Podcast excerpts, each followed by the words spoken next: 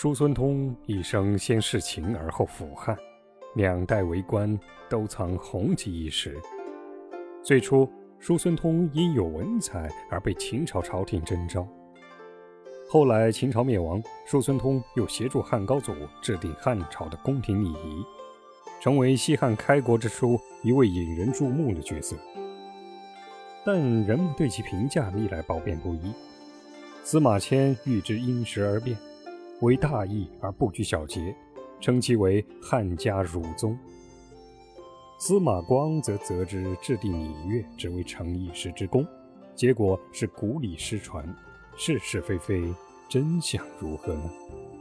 这只能从真实的历史背景中去体察、去感悟。叔孙通是秦二世时的儒士，被任命为代招博士。陈胜、吴广揭竿而起，天下纷纷响应。秦二世听说后也很是忧虑，便召集代招博士和儒生们询问方略。秦二世问：“有楚地乃的戍族攻占了城池，先生们认为该当如何呢？”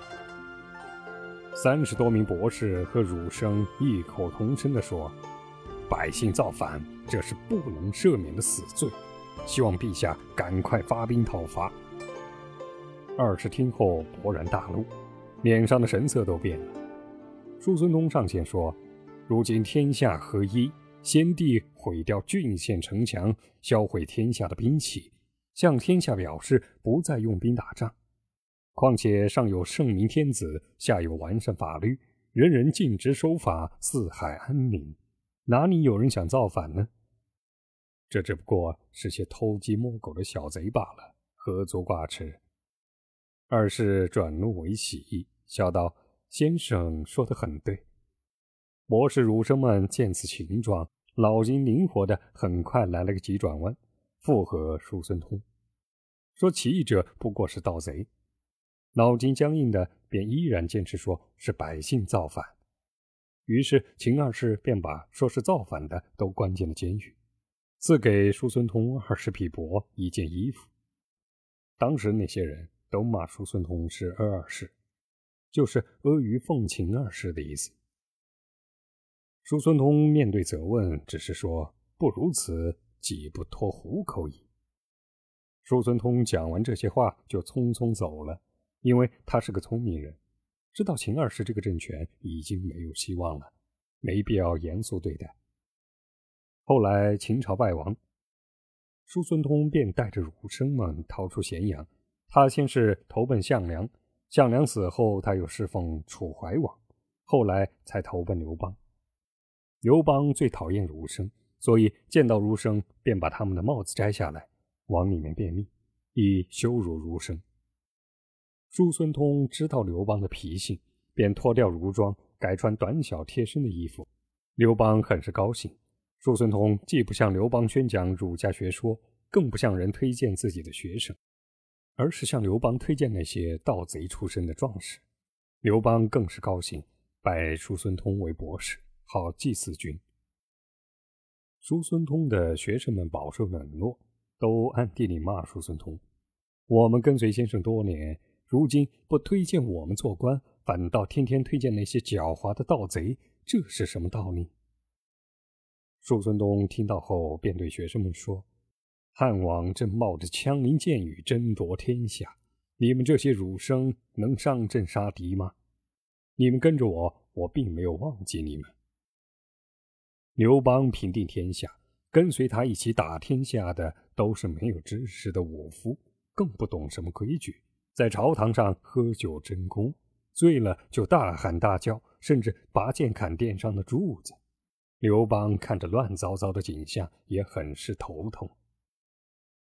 叔孙通猜到了刘邦的心思，知道时机已到，便对刘邦说：“儒家虽不能争夺天下，却善于守城。臣愿召集鲁国的儒生和臣的弟子们一起制定朝廷礼仪。”刘邦同意后。叔孙通便与鲁国的儒生和自己的学生一起斟酌古代和秦朝的礼仪制度，因时制宜制定了一套切实可行的礼仪制度。从此，大臣们上朝都严格遵守礼仪，稍有越轨，便被一旁监视的御史拿下惩治。人人心中畏惧，朝中气象大为改观。刘邦看着驯服的臣民，感叹道：“我直到今日才知道天子尊贵啊！”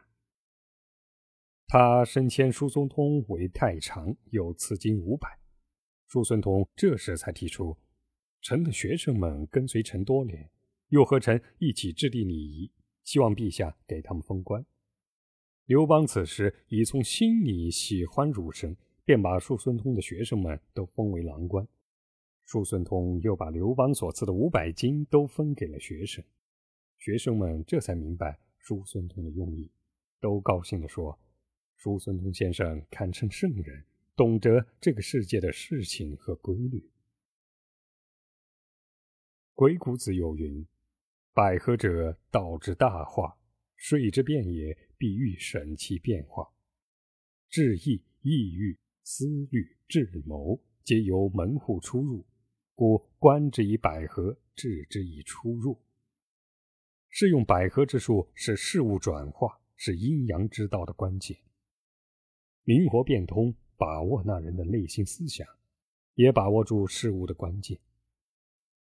人们用圣人来形容叔孙通，可能有些过，但是叔孙通的确通晓权变之奥秘。叔孙通一人之身，能够适应秦二世之昏、项羽之威、刘邦之薄，在那样一个天下大乱、文人遭劫的年代，不知苟全性命，而且处处得意、荣通富贵，这一切都取决于他很好的把握住了变。与不变的尺度。